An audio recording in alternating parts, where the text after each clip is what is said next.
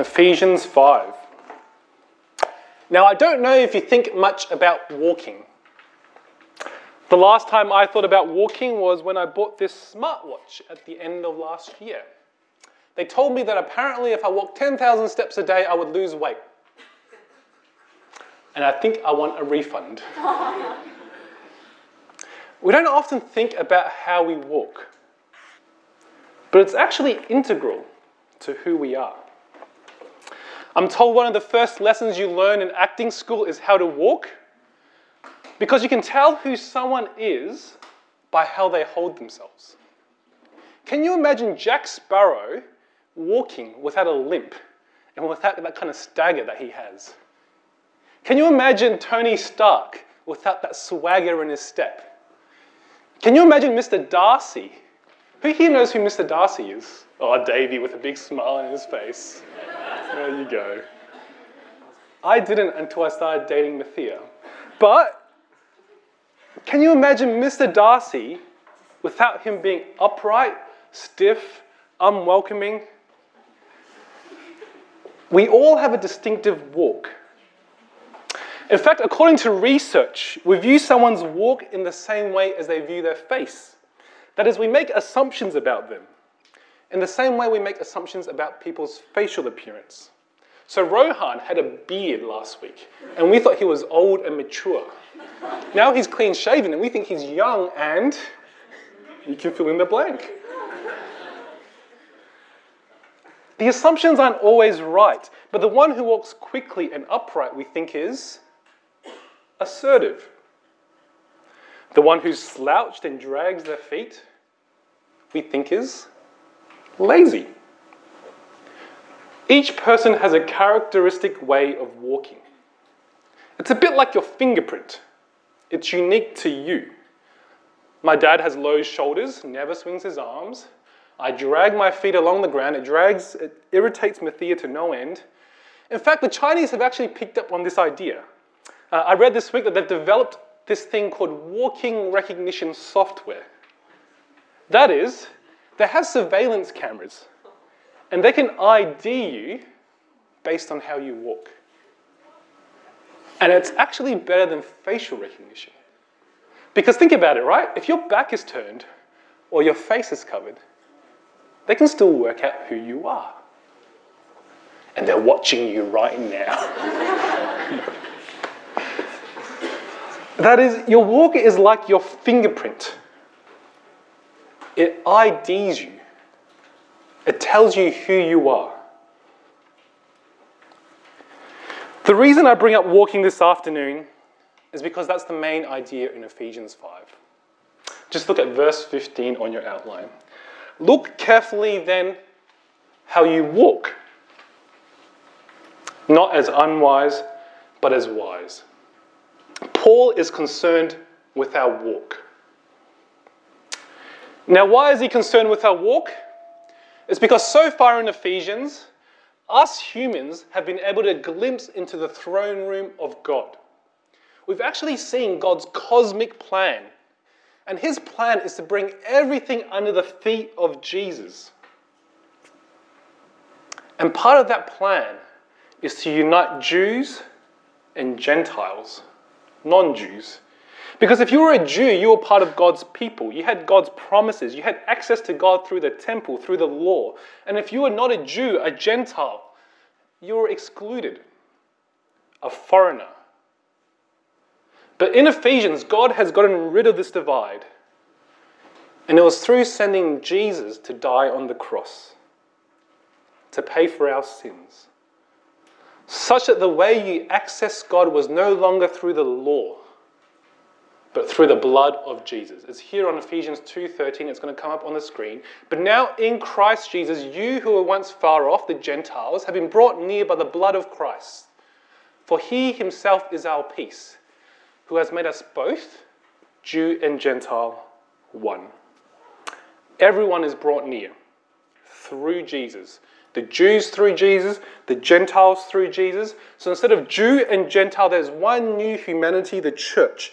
And in it are Jews, Gentiles, Chinese, Anglo, Indian. We all have a new identity. We are all God's people. And so, chapter 5 asks Does your walk reflect that? If the surveillance camera of heaven zooms in on your life, would your walk reflect that you belong to God?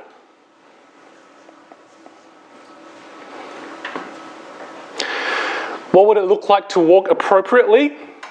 Now, we're not going to look at the whole of chapter 5, okay? It's just for the sake of time. We're actually going to look at the middle section, which will give us the main argument.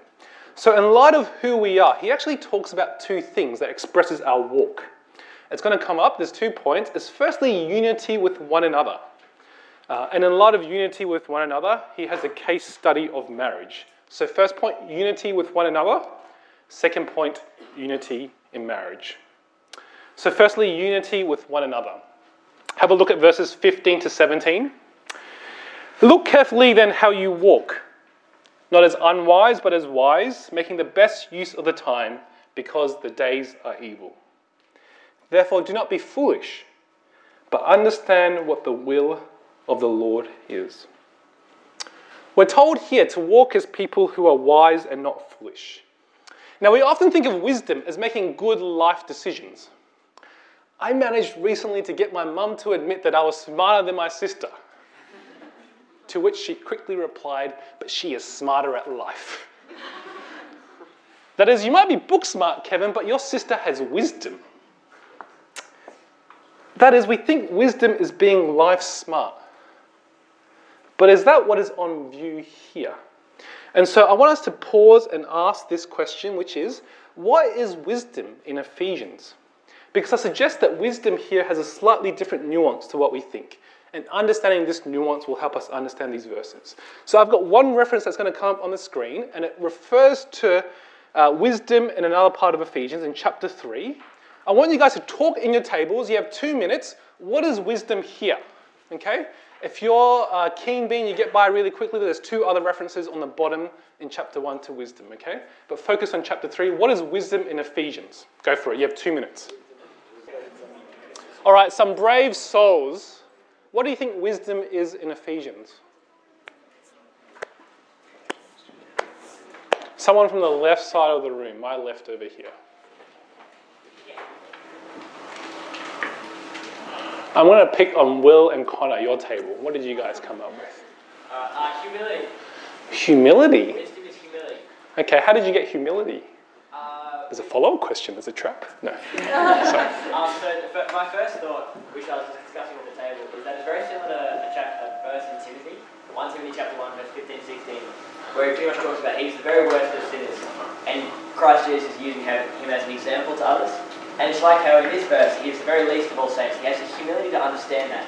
And through that, God is using him as an example to others to spread God's wisdom, spread the wisdom of humility and other aspects of it. So if you go from Ephesians through 1 Timothy back to Ephesians, you get humility? Yes. Correct. Uh, any other? Uh, uh, yep, Caspian? I think um, being careful and being careful with what you know and what's given to you. Being careful? I was looking at um, verse, verse 8 that he lacks from us with all wisdom and insight. He has made manifest the mystery of his will. And Yeah. that it's like, did it carefully. Yeah, okay, that's 1 8, right? Chapter 1, verse 8.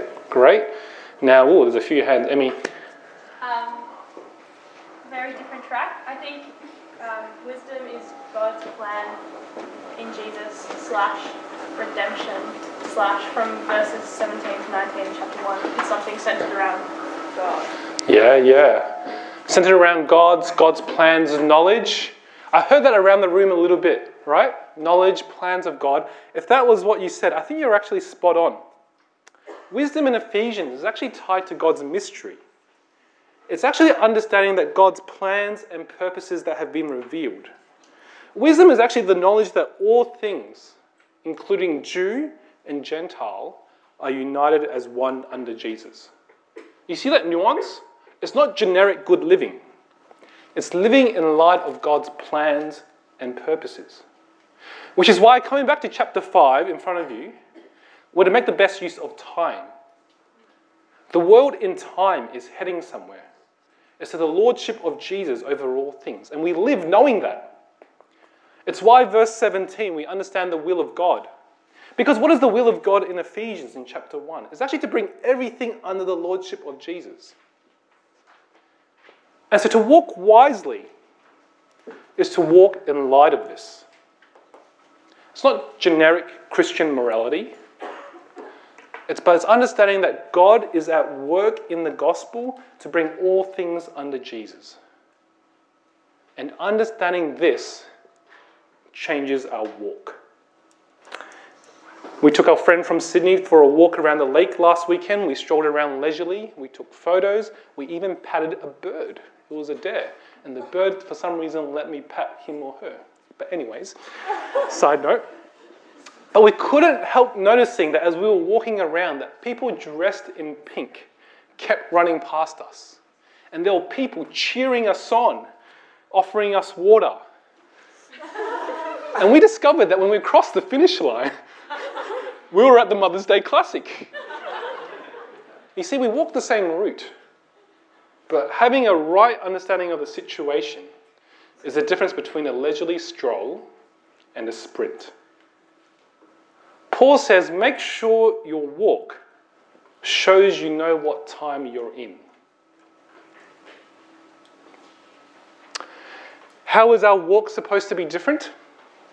Now we get to the nitty gritty. It's unity with one another. Have a look at verse 18. Do not get drunk with wine, for that is debauchery, but be filled with the Spirit. Now, to understand this verse, we first have to understand what it means to be filled with the Spirit. So, one last time, we're going to do this. I have two passages that's going to come up on the screen. They're references to the Spirit in Ephesians. These references help us understand what it means to be filled with the Spirit here. So, again, in your groups, two minutes, how do these references to the Spirit in Ephesians help us understand what it means to be filled with the Spirit here? Two minutes, go for it.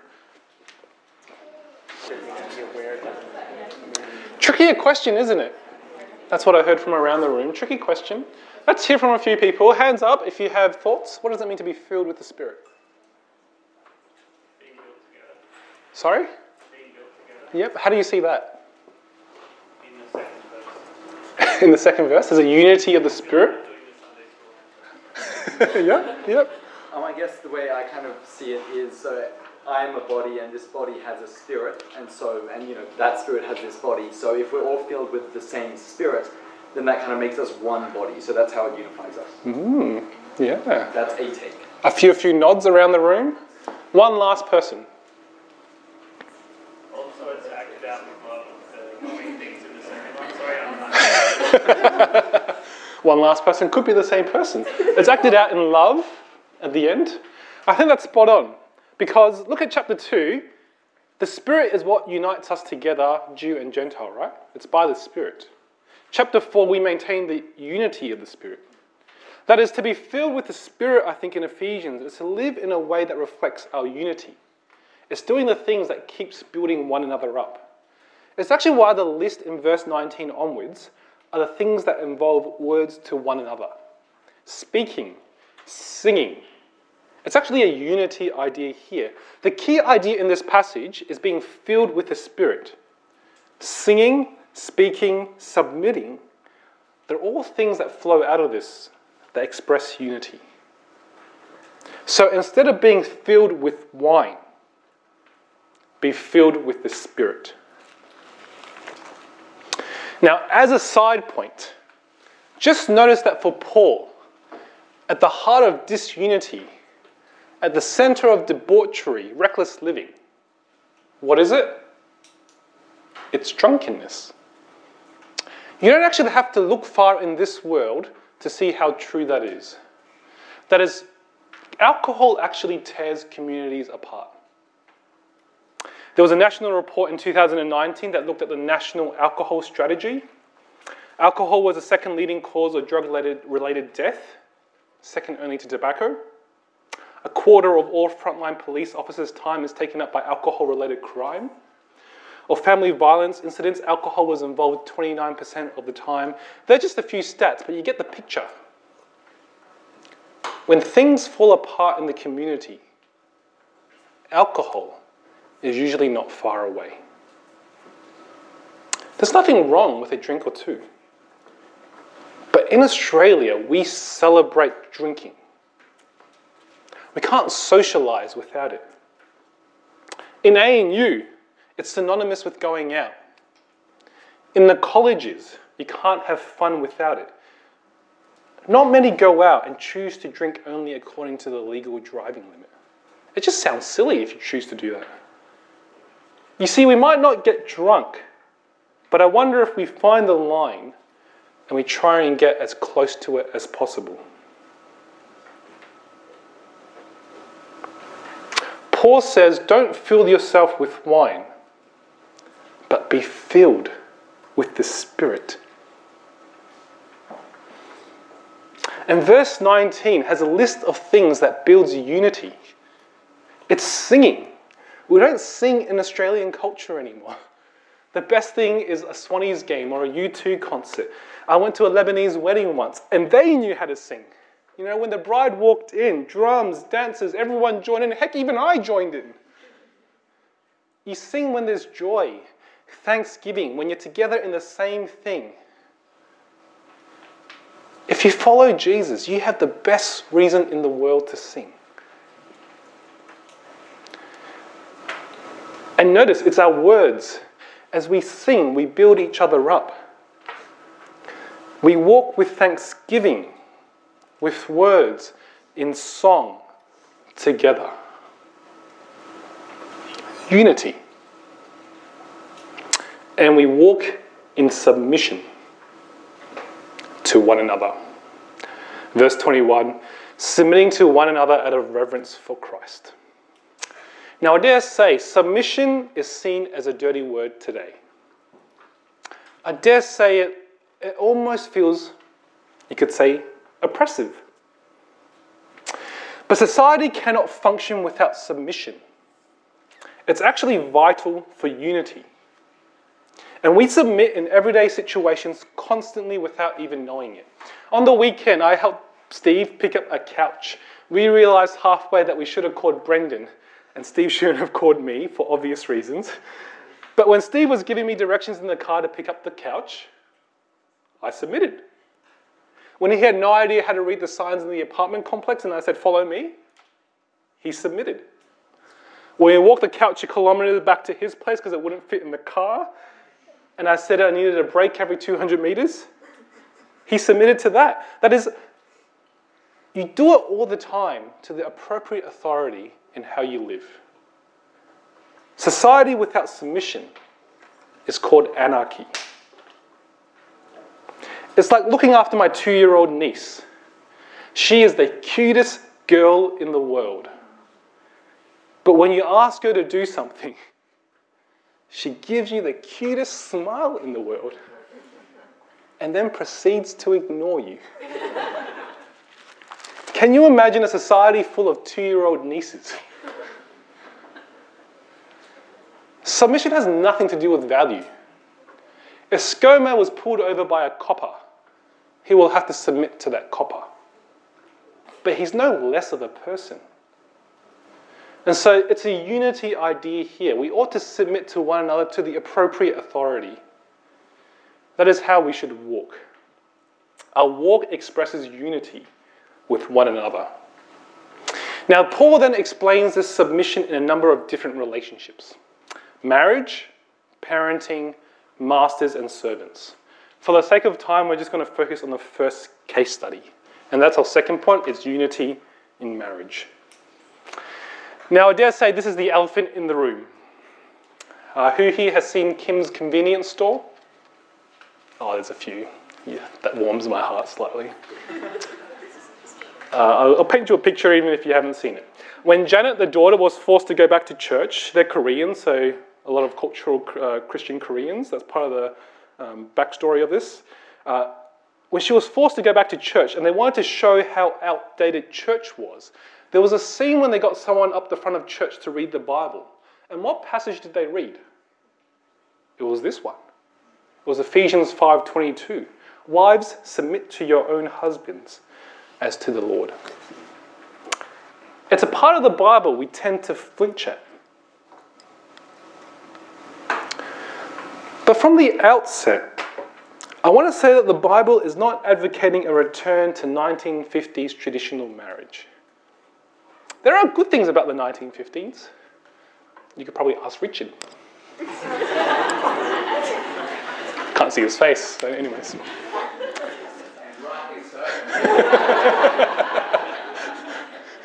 there you go.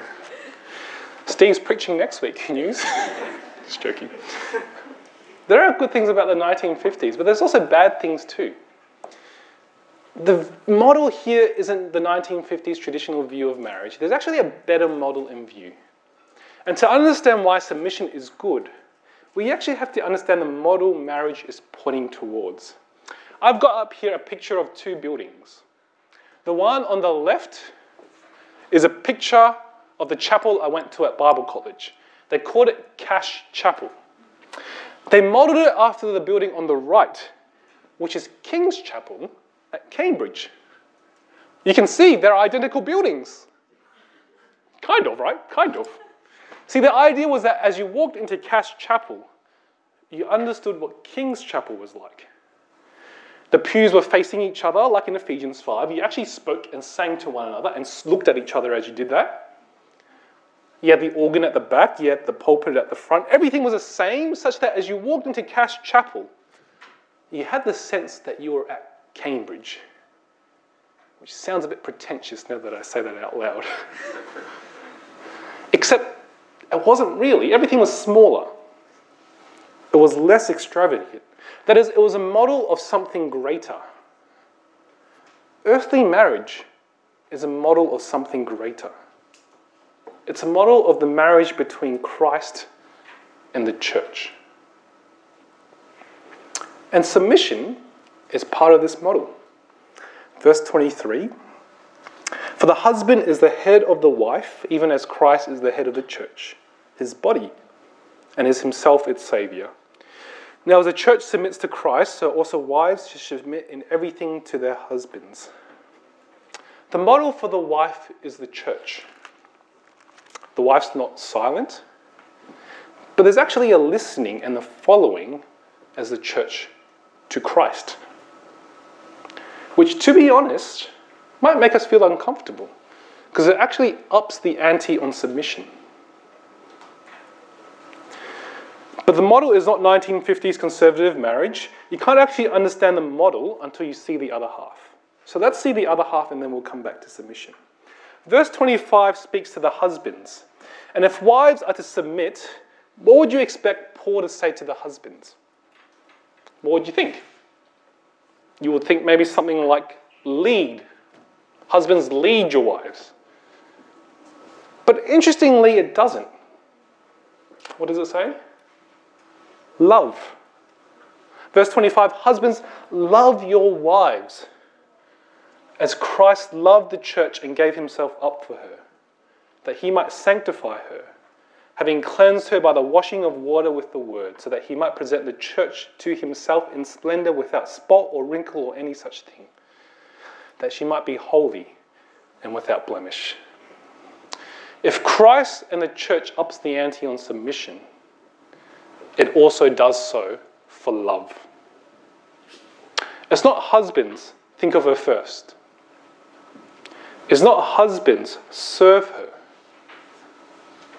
The call is greater. It's husbands, die for her. Lay down your life as Christ did for the church. Christ is the one who makes her holy. Just notice that in the text. It's not the husbands, but husbands are to model themselves after Jesus. As Christ went to the cross, verse 28, in the same ways, husbands should love their wives as their own bodies. Those are the parts of the picture together in this model. The model is love and submission, hand in hand. When I read these verses, I can't help but think of my father. Uh, he doesn't express his love in words, uh, but he has four grandkids. My sister's kids, just to be clear. But each one of them growing up, when they pooed their nappies, knew straight away to go to my dad. You didn't have to tell them, it was automatic. Because who changed their nappies? It was my dad. He didn't even live with them, he just visited. Because he was the man that did the thing that no one else wanted to do. And he never complained. See, I grew up in a household, and it's such a privilege, where you always knew that when no one else wanted to do the hard thing, my dad would. And he didn't need to be asked. The dishes were washed, the garbage went out. He did it for me and my sister, but he did it for my mum. It's a beautiful model, isn't it? Of someone laying down his life self sacrificially for his wife. Men like this don't grow on trees. So, men, a word to you. We live today in an entitlement culture. You can change degrees two or three times, travel the world, commit to nothing, and when you're 30, society says, Good on you. You've been trying to find yourself. The problem with an entitlement culture is that the person we think about most is me. And we don't learn sacrifice, and we don't learn love. If you don't lay down your life for your sisters now, you will not do that when you're 30. The man of Ephesians 5 doesn't grow on trees. You see, not everyone will get married, but even if you don't, grow into that man now, such that even if you're single in the future, you're the man that women cherish and value because you cherish and value them. Walk differently to the men of this world. Submission in marriage has a stigma because men have failed time and time again. Men, walk differently to the men of this world.